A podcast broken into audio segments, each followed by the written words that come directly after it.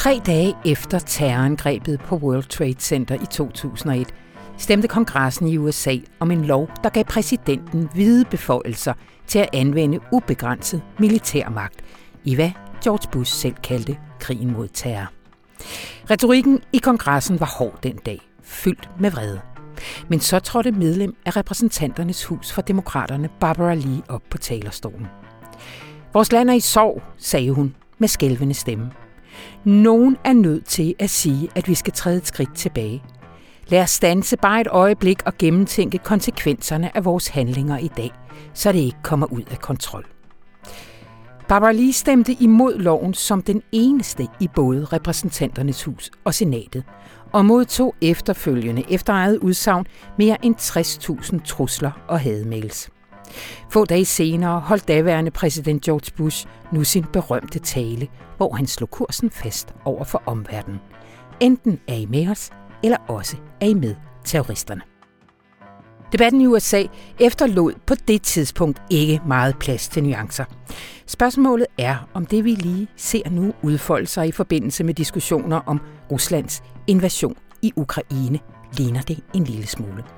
Det har Louise Drivsholm og Martine Amalie Krog sat sig til at undersøge.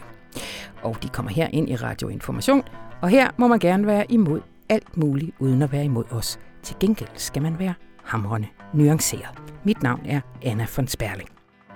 Og en af de svære ting, som vi lige nu bliver nødt til at diskutere uden at ty til sådan nogle moralske sort-hvid opstillinger, er spørgsmålet om at udvide de nuværende sanktioner mod Rusland til også at indbefatte i første omgang olie, men også gas.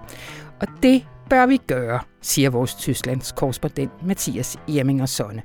Men vi skal gøre det med fuldkommen åbne øjne i forhold til, hvad det kan have af politiske konsekvenser for Europa, og også med muligheden for, at det vi faktisk søger at opnå i Rusland, opnår vi ikke af den vej.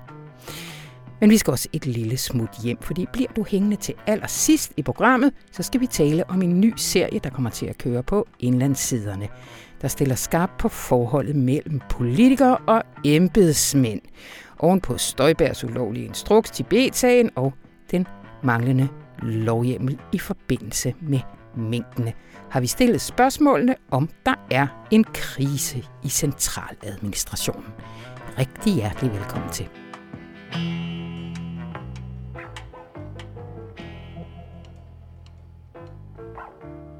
Og nu siger jeg velkommen til Mathias Irminger Sonne, og så plejer I at høre sådan noget skrætte skræt fra, fra et dårligt headset. Men du sidder her helt live i anledning af påsken. Ja, jeg er i København. Ja, og du set, vi har, øh, vi har gjort rummet så flot. Vi har renoveret podcastrummet i anledning af, at du kom. Ja, det er meget fornemt. Meget, meget flot. Mathias, det er så skønt, du er her, fordi at øh, jeg har længe gerne vil tale mere sådan grundlæggende omkring det her med energisanktioner øh, mod øh, Rusland, og ikke mindst fra et tysk perspektiv fordi det kan jo nogle gange synes en lille bitte, bitte, bitte smule billigt at øh, kræve stop for russisk gas, når man sidder her i København med sin fjernvarme. Fordi prøv lige at fortælle for et par uger siden, da der var skidekoldt i Berlin, selvom foråret skulle være der, øh, så fortalte du mig lidt om, hvordan det er at sidde i en gammel lejlighed i, øh, i, det, i det tidligere øst. Ja, jamen, ej, jeg bor faktisk i det tidligere Vestberlin. Gør du det? Ja, og du har jo selv været i lejligheden ja, engang. Så. Pinligt. øh, men øh, det foregår på den måde, øh, som det gør i, i lidt over halvdelen af alle tyske husholdninger, at der sidder sådan en lille siger den, øh, inde i det øh, bageste værelse i et, et, et gammelt køkken, som nu er, er gæsteværelse. Øh, og den trækker en djævelens masse Putin-gas, som vi plejer mm. at kalde det derhjemme, igennem systemet, øh, og kører det ud i en række radiatorer, der sådan er fra et sted mellem 50'erne og 1970'erne-agtigt. Altså et sindssygt ineffektivt system. Øh, ja. Og hvis jeg ikke var lejer i, i en lejlighed, så ville jeg selvfølgelig også ændre det. Men ja. som de fleste tyskere øh, jo også er, så er jeg også lejer. Så øh, vi simpelthen, øh, både i forhold til varmt vand, i forhold til madlavning og i forhold til opvarmning af vores lejlighed, der er vi direkte afhængige af af al den gas, som bliver fyret ind i de her kæmpe rørledninger. Og det varme, der så kommer ud af de her kæmpe stålapparater, det bliver to tredjedel øh, fyret for fuglene, fordi at vinduerne også er så dårlige, fordi de er heller ikke blevet energieffektiviseret. Absolut. Øh, det er sådan nogle 2 mm øh, enkeltsatsruder, og ja. øh, der er ikke isoleret op efter op til loftet. Og, altså, det er på alle måder en, en, ja. øh, en energikatastrofe, øh, vi bor i. Og nu har vi så skruet ned på, øh, på 18 grader som makstemperatur, og øh, jeg har købt nogle lidt bedre hjemmesko, og vi går med svætter derhjemme. Ja. Så ja. vi håber snart, at, øh, at foråret for alvor øh, øh, kommer til Berlin. Det er det. Fordi at der er vel ikke nogen vej uden om. Altså, den femte sanktionspakke havde russisk kul med, hvilket var relativt ligegyldigt. Ja, det var, det var sådan, øh, altså det er det nemmeste, ja. vi, øh, vi kan skære fra. For Polens vedkommende, der er det, øh, der er det lidt besværligt, men, øh, men ellers generelt, så, øh, så det, er ikke, det er ikke det, der hverken udløser den store blackout, eller, øh, eller gør, at vi kommer til ej, at fryse. Ej. Men de andre to store, øh, olie og uha, gas, kommer vel til at stå for her. Øh, Ursula von der Leyen forberedte lidt den europæiske offentlighed i torsdags på, at i hvert fald olien Ja, det var vel det, hun sagde, ikke? Ja, det, ja. og det er det, der sådan er generelt konsensus om efterhånden i Europa, at øh, olien er, øh, skal vi sige, mulig. Og, øh, og vi, vi ved jo også, at olie er den suverænt største indtægtskilde for, øh, for den russiske stat, øh, og så virker det også mærkeligt, at vi kan stå på hovedet med en milliard andre sanktioner. Mm. Men hvis vi, øh, hvis vi øh, rammer Rusland på olien, så vil det have langt, langt større effekter. Og der er jo så selvfølgelig øh, straks den debat, der hedder, jamen så begynder Putin jo bare at sælge det til anden side. Og hvis ja. man kigger på et land som Indien, mm. så sidder der jo ja, 1,4 milliarder mennesker, som også gerne vil have mere olie, også gerne vil have mere russisk olie. Øh, men det går altså ikke så hurtigt at, øh, at få ændret øh, øh især transportruterne og øh, altså hele teknologien bag ja. og øh, altså alle de her ting. Det er ikke noget, man gør overnight, øh, så det vil det vil heller ikke klar. politisk være helt gratis for Indien at, øh, at tage den. Øhm, nej, det vil det heller ikke. Men det er en anden diskussion. Ja. Altså, øh, du har skrevet en leder øh, i, hvad? Onsdagens? Ja, ja, ja. ja, det må det være. Øh, hvor du så, altså helt klart, den siger, at vi må, øh, vi må indføre de her sanktioner. Øh, men du siger også, at vi må holde op med at have det, altså, vil sige, køre den der floskel, at nu må vi holde op med at fodre den russiske krigsmaskine. Fordi det er sådan et moralsk argument, der dækker over, hvor komplekst billedet egentlig er. Hvad, ja. hvad, hvad mener du med det? Jamen, jeg mener øh, især, at vi skal ud af, at vi, som du siger, diskuterer det her på et moralsk plan, øh, og at vi skal... Øh, vi skal vedkende os, både som medier, og, og det burde også øh, ja, fra, fra von der Leyen ned til lokalpolitikeren øh, på politisk plan, øh, må vi jo også bare indrømme, at det her kommer til at få nogle, nogle store konsekvenser. Mm. Øh, og der kan man så diskutere, om man overhovedet kan regne på de konsekvenser eller ej. Altså, er, er, kan der opstå nogle så vilde og turbulente effekter, hvis vi, øh, hvis vi dropper den russiske olie, og i særdeleshed den russiske mm. gas, det kan vi snakke om lige om lidt. Mm. Øh, men øh, kan vi styre de her effekter i vores, øh, i vores samfund? Hvad vil der ske, når energipriserne stiger yderligere i Europa? Det er jo især øh, benzinpriser mm. og, og dieselpriser, men også fyringsolie. Øh, hvilke politiske effekter vil det få, især hvis offentligheden ikke er forberedt på det her. Ja. Øh, og det gælder selvfølgelig også øh, den generelle inflation, som, som jo meget er drevet af øh, af de her skyhøje energipriser. Øh, så, altså, du, siger, så du skriver vi... blandt andet, at der er en højrefløj, som har øh, vind i sejlene mange steder, der kunne få yderligere vind i sejlene. Ja, og de har en fuldstændig offensiv omgang med det her, øh, som, som skal høres og ikke, øh, ikke grines af. Altså, det er, jo, det er jo virkelig øh, nogle til dels også meget legitime indvendinger, også fra AFD i Tyskland, øh, eller fra, fra Fidesz i Ungarn, mm. og, og også fra øh, Le Pen i Frankrig. Mm. Øh, som, ja, det, er jo, det er jo endnu mere presserende ja, i, i, i spørgsmål i Frankrig selvfølgelig øh, op til, til en anden valgrunde. Ja, fordi hvad er deres indvending?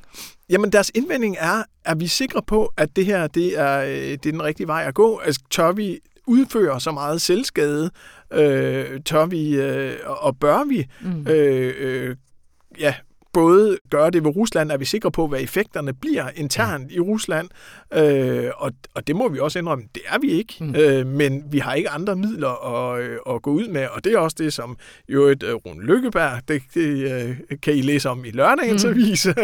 Jeg har lige smuglæst lidt uh, i, i, uh, i en leder, han har siddet og skrevet på, mm. uh, hvor, hvor han, uh, synes jeg, meget rigtigt siger, det her, det er det våben, vi har. Altså, vi vil ikke trækkes ind i, øh, i en, en stor krig mod Rusland. Øh, men sanktionsvåbnet her, det er det skarpeste våben, vi har, og derfor bliver vi også nødt til at gå hele vejen med det. Mm. Øh, så jeg, jeg er uenig med argumentet fra ja, flere øh, europæiske højrefløjspartier, men jeg synes, det er en meget, meget legitim diskussion ja. og et legitimt standpunkt, øh, de er ude med. Og, øh, og der virker det, når vi siger det her med, at vi skal ikke fodre Putins krigsmaskine, og vi tager et moralsk standpunkt for det, som om der er den gode og den dårlige, mm. øh, øh, altså i moralsk forstand, øh, position, øh, så får vi et sort billede, som ja. bare ikke øh, passer med virkeligheden, og vi må pinedød indrømme, at det her, det er så dilemmafuldt, øh, og det kommer til at have så mange konsekvenser, øh, som vi politisk også kommer til at skulle stå på mål for, når de her konsekvenser i form af inflation, højere energipriser mm. osv. Øh, begynder at slå igennem i vores mm. samfund. Og så er der spørgsmålet, i hvor høj grad vi fodrer Putins krigsmaskine, som det er lige nu. Ja, og det er jo, øh, det er jo en, en rimelig stor... Øh, øh, jeg vil ikke sige, at det er en sort boks, fordi vi, det ved vi, vi gør. Vi ved, at vi overfører øh, omkring 700 millioner øh, euro dagligt til, øh, til Rusland for mm. energi. Og det virker jo helt, han er sagt kulsort, høhø, øh, mm. for at, at, at, at vi bliver ved med at netop ikke fodre måske hans krigsmaskine, men hans regime. Ja. Øh, fordi der kan man sige, at en, en, en krig, som den Putin fører, jamen han betaler sine soldater i, i rubler, som den russiske centralbank selv kan printe. Mm. Øh, de har stort set alle ressourcer til rådighed i forhold til at holde den her krigsmaskine kørende, og det, som virkelig går ondt øh, på det område, det er jo så jo et, øh, de her teknologiske sanktioner, som kan være med til at stoppe øh, deres produktion af tanks og, ja. og fly osv. Øh, men, men det virker jo i bund og grund fuldstændig paradoxalt, at vi overfører øh, så store summer stadigvæk.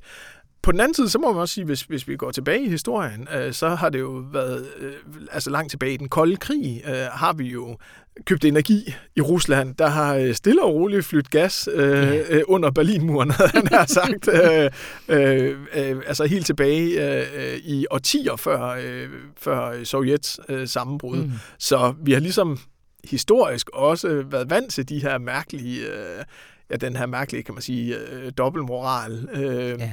Og øh, ja, en, en sjov lille detalje er også, at Ukraine den dag i dag stadigvæk bliver betalt for transitten af gas igennem Ukraine. Det vil sige, Rusland betaler penge til Ukraine, opfylder deres kontrakt, øh, øh, altså det land, som, som de er i krig med lige nu. Ja. Så der er, der er mange, mange skøre effekter og paradoxer af det her, men helt grundlæggende, når man skærer det ned til, øh, eller skærer det ind til benet, så, øh, så bør vi selvfølgelig ikke understøtte øh, det her regime. Så bliver mm. vi nødt til, og det kan vi ikke lige at sige højt, men vi bliver nødt til at øh, presse Rusland så meget, så vi får et regime change. Ja.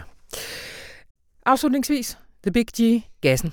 Hvis det er Altså en af de ting, du nævner i din leder, er også, at vi risikerer simpelthen, at den her øh, samling, som vi har været så glade for i Europa, der, der, er, der er, er, har manifesteret sig efter den russiske invasion, at den kan blive udfordret voldsomt. Altså, at Europa kan, kan blive splittet på midten på gasspørgsmålet.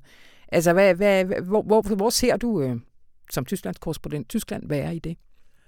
Øhm, jeg ser Tyskland på et meget sårbart sted, øh, fordi Tyskland er en industri- og eksportnation, øh, og Tyskland er den økonomiske motor i EU. Altså det, det er sådan nogle meget, kan man sige, generelle, øh, lidt, måske lidt floskelagtige formuleringer, men mm. ikke desto mindre er det jo sandt. Ja.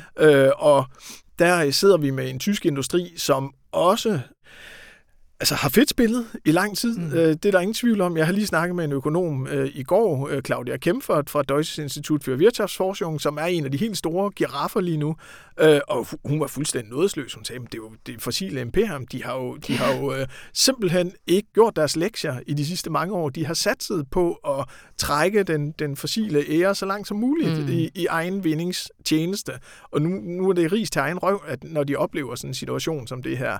Øh, så den position situation findes også, men det ændrer ikke på, at det vil være et meget, meget stort økonomisk slag for industrien i Tyskland, for det er dem, der øh, først vil få neddroslet øh, leverancerne. Øh, man vil simpelthen frede de øh, private forbrugere som mig derhjemme, ja. så vi ikke skal gå ind i vinteren 2022 til 23 og, øh, og ikke have 18 grader, men måske 8 grader i vores ja. lejligheder. Øh, og, og når, ja, når det er sagt, så, så er det, det, det er sådan det tyske perspektiv, men vi skal heller ikke glemme, at øh, i et land som Ungarn, der er det 85 procent af husholdningerne, der, øh, der bliver opvarmet med gas.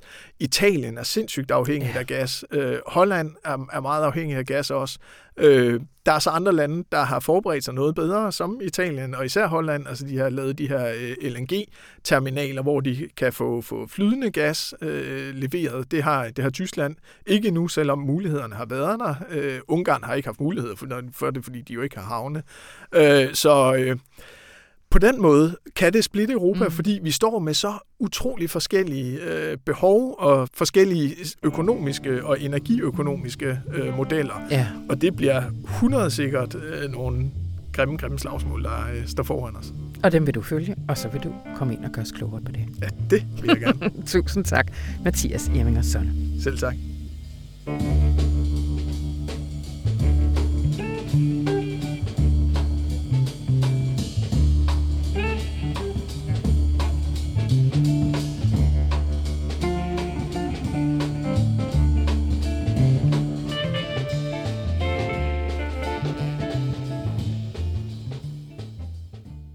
Ved I hvad?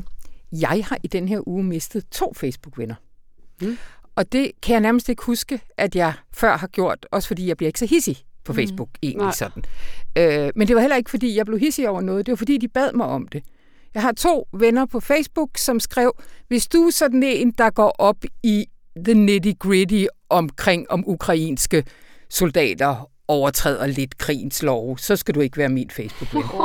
Og så tænkte jeg, jamen, jamen så må jeg jo gøre det, fordi jeg jo ligesom ikke kan sige, øh, her går nogen må gøre noget, og andre ja. må ikke mm, gøre noget. At fordi ja. de er offeret, der ikke selv har valgt det her, så kan de gøre, hvad de vil. Så kan de gøre, hvad de ja, vil. Altså, og det, der bare slog mig med det, det er, at øh, vi er et vildt sted i vores ja. debat lige nu. Helt vildt. Og så øh, kørte jeg her ind på arbejde her til morgen og skulle finde nogen og snakke med i radioinformation.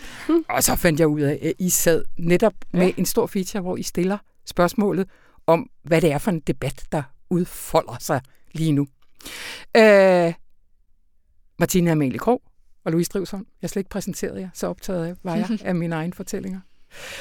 Martine, jeg starter introen her med øh, en lille anekdote fra efter angrebet 9-11, og det har jeg jo snuppet direkte fra jeres artikel. Ja. Hvad kan vi bruge mindet om, om det til?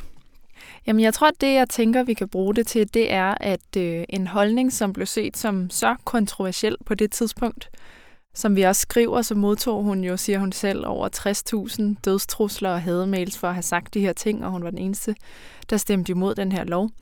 Øhm, er nu en holdning, som rigtig mange mener var den rigtige, og vil ønske, at flere havde lyttet til hende. Ja. Så argumentet om, at, at man også lige skal passe på med at ytre sig for, for voldsomt at træffe store beslutninger, når man er så meget i sin følelsesvold, er måske værd lige at have for øje i den her tid.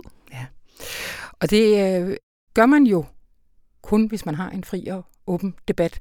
Det, mm. I spørger om øh, den her artikel, Louise Drivsholm, det er om, om det er det, vi har lige nu i forbindelse med blandt andet oprustningsdiskussionerne øh, i forhold til Ukraine. Hvorfor var det, at I fik lyst til at stille det spørgsmål?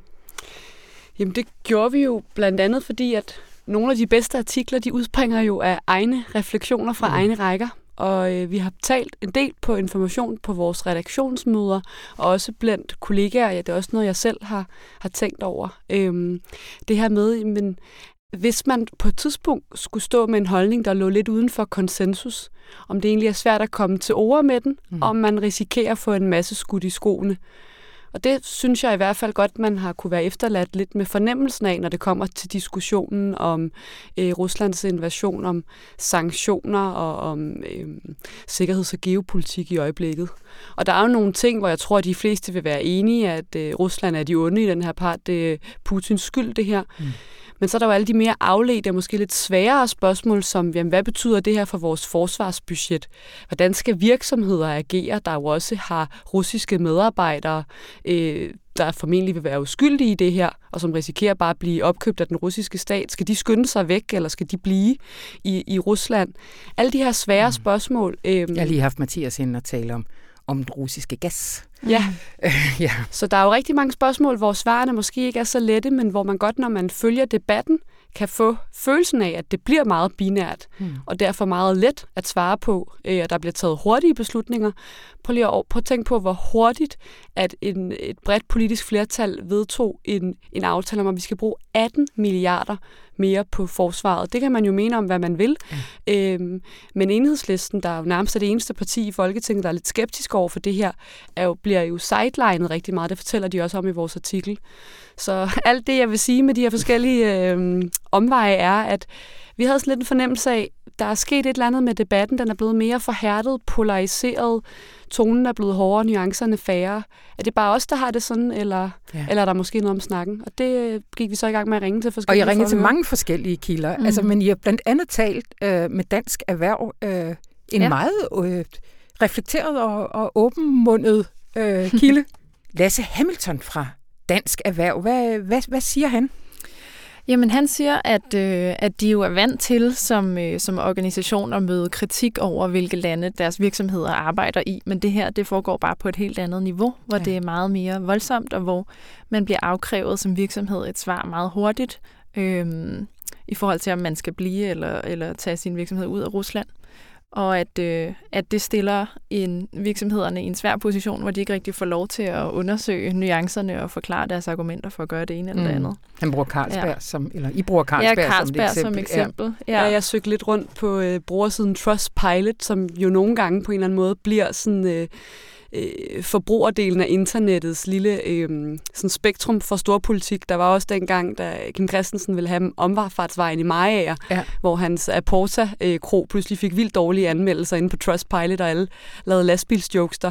Det samme er sket for Carlsberg nu, hvor ja. der er rigtig mange brugere, der beskylder ølene for at have en, øh, en bismag af folkemord og blodpenge og olie og så videre. Ja. Mm. Øh, og de, har også været, de, har også, de nåede også at blive boykottet af flere værtshuse, ja. mens de overvejede overvejet, hvad det egentlig var det rigtige at gøre for deres mere end 8.000 medlem, øh, øh, ansatte. Ja. I, og produktionsapparatet, det, jo... det var det store dilemma også, at, ja. øh, at overlade det. Og det er jo i sådan nogle tilfælde, at han så siger, at der begynder det også at minde om den retorik, vi kendte fra efter 9-11 med enten så er I med os, eller også er I imod os. Og ja. der er ikke rigtig noget mellemstandpunkt. Nej.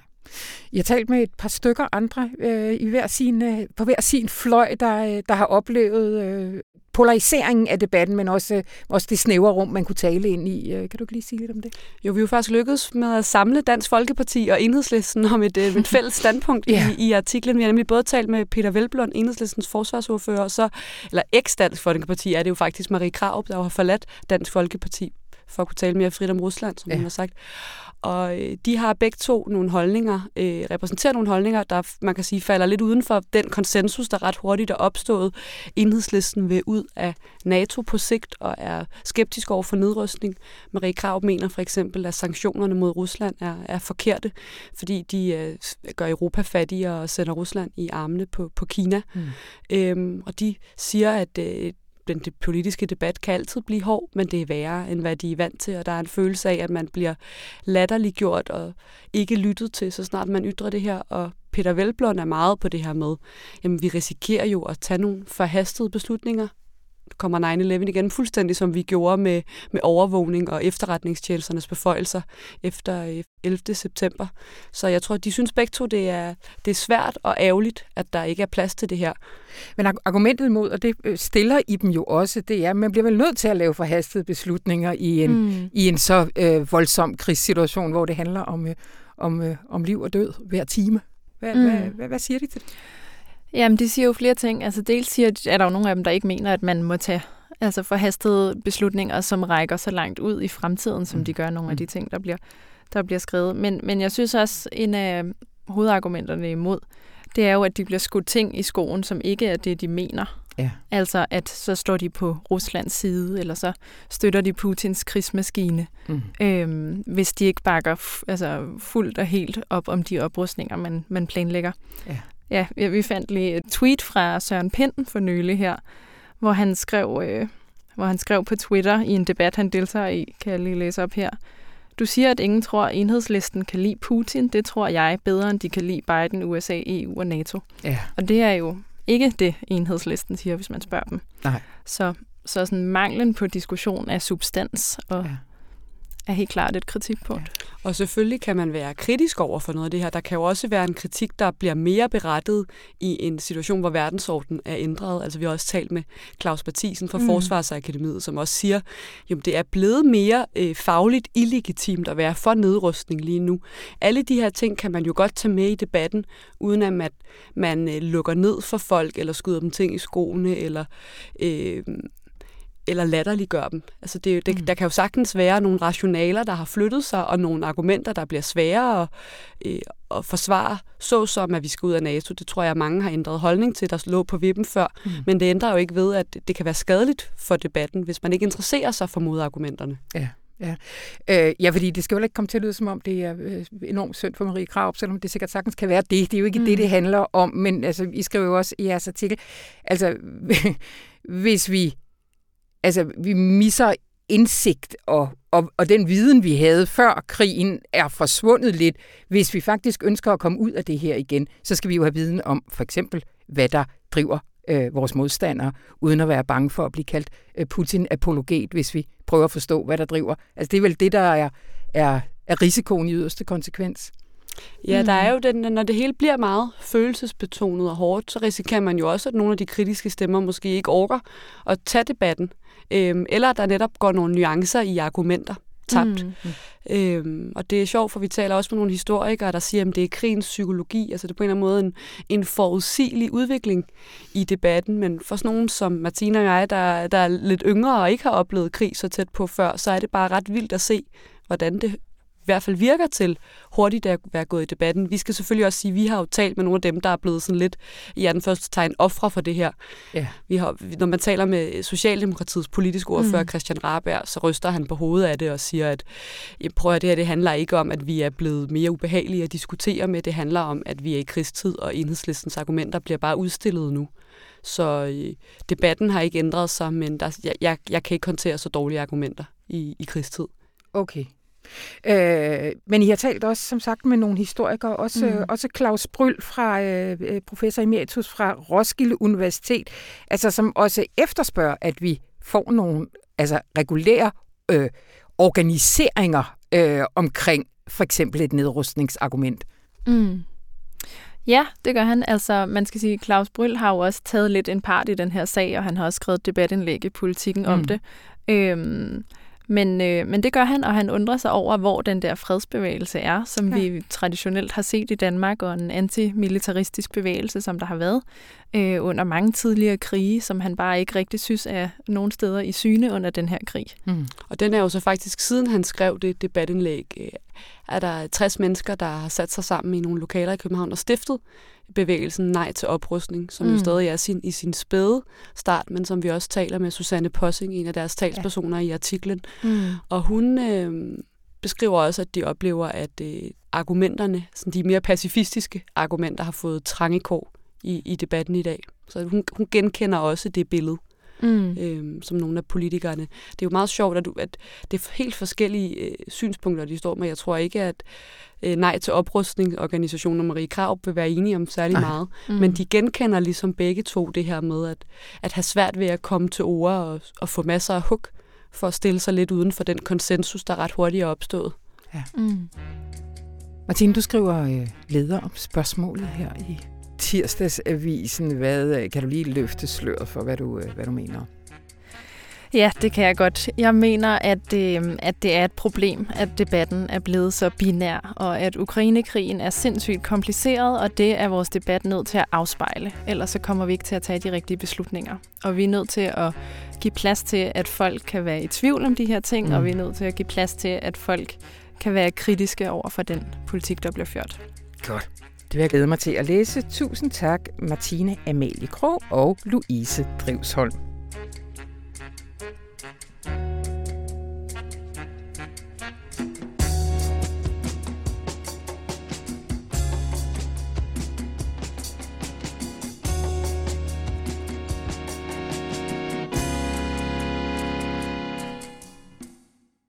Har vi en krise i centraladministrationen? I hvert fald så er tilliden til embedsværket under pres i en tid, hvor kommissioner og en enkelt rigsretssag har blotlagt alvorlige fejl i centraladministrationen. Samtidig så kritiseres regeringen for at politisere vores ellers politisk neutrale embedsværk. Er fagligheden, sagligheden og lovligheden truet der, hvor de vigtigste beslutninger bliver truffet? Det sætter Information fokus på i en ny serie, og den har du lavet, Laura Frisvang. Det har jeg. Det er din ord, jeg lige læste højt. Ja, det kunne jeg, det kunne jeg godt fornemme. Det lød da meget godt. Det lød sgu meget godt. Ja. Men altså, øh, uddyb lidt. Altså, hvad er det for nogle krisetegn, der ligesom har været udgangspunktet for det spørgsmål, du stiller?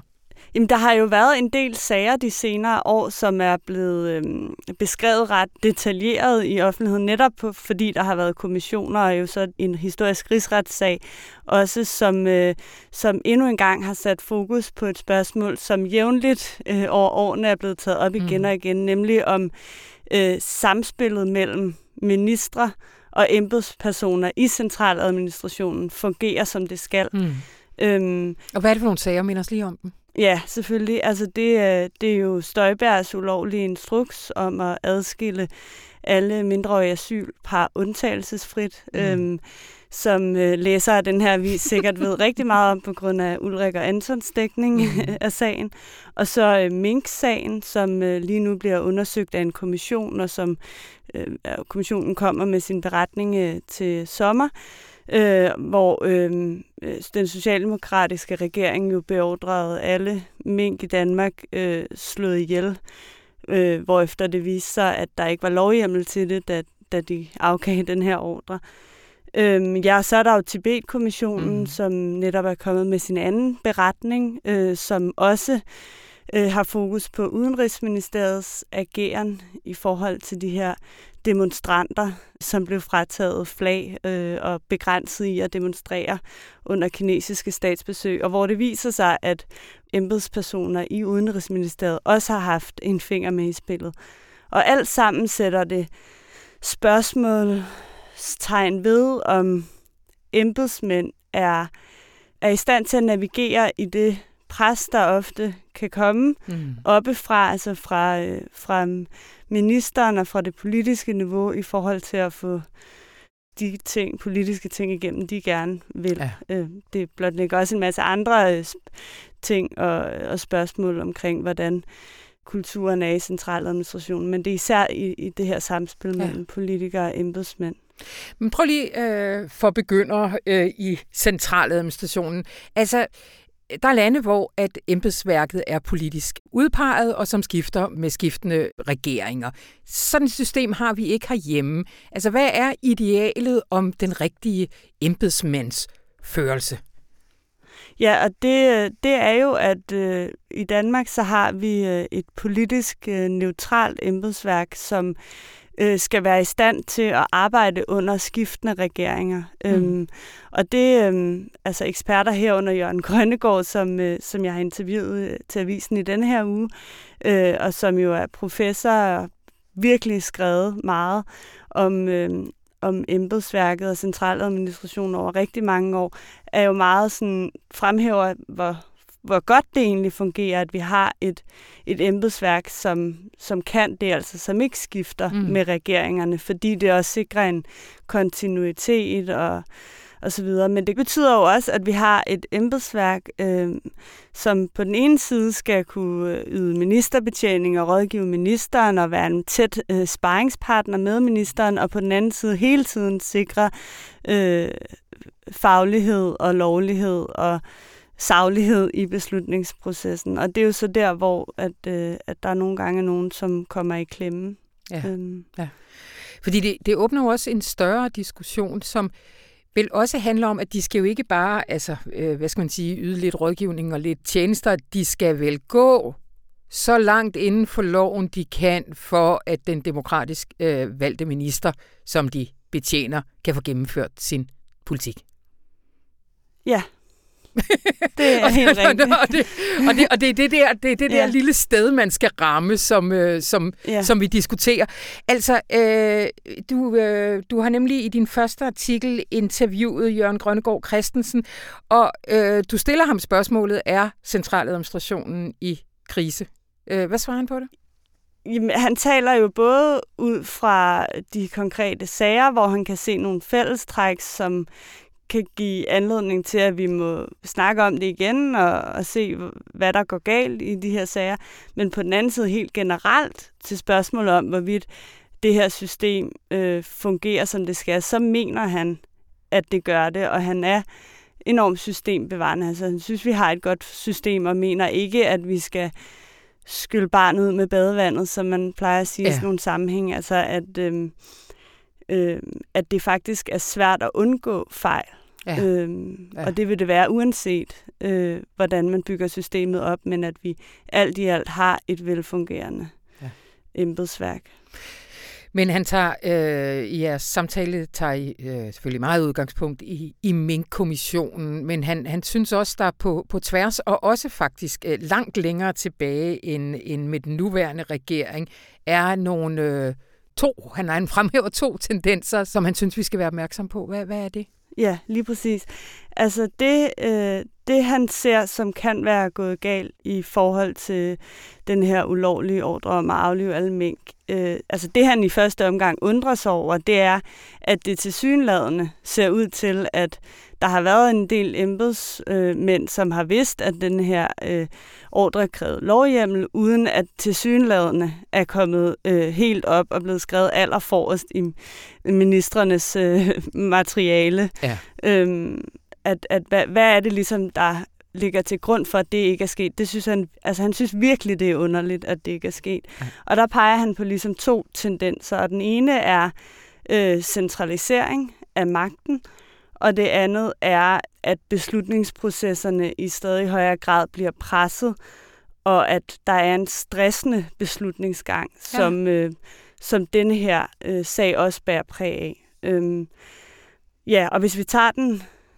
sidste, ja. hvis vi starter med den, den pressede beslutningsgang, så øhm, peger han på, at øhm, det skulle jo gå rigtig, rigtig hurtigt, men det, det på mange måder, altså med at få, få det her i regeringsøjne, skulle det gå hurtigt øh, med at få de her mink aflydet, fordi vi stod jo over for en potentiel forværing af den her sundhedskrise, hvis vores vacciner pludselig øh, øh, ikke virkede på grund af en eller anden øh, mink-variant. Ikke?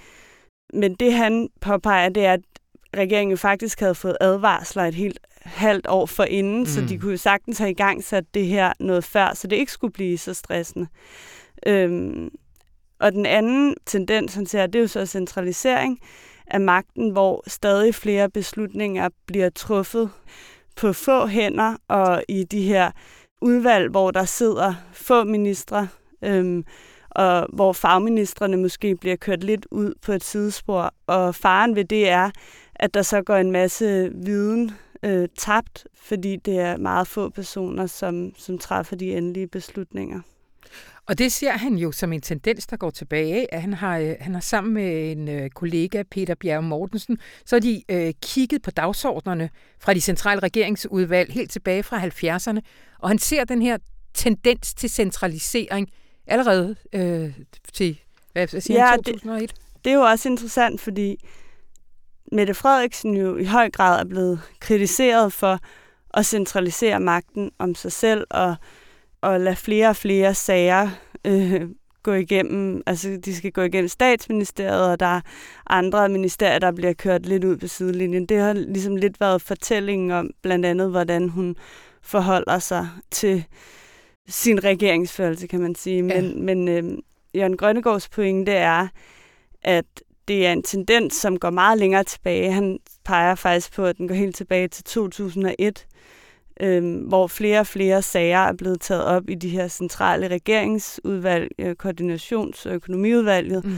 og at det i samme periode øh, har været sådan, at der er færre, altså der så sidder med til de her møder, altså sådan med, det varierer selvfølgelig fra regering til regering.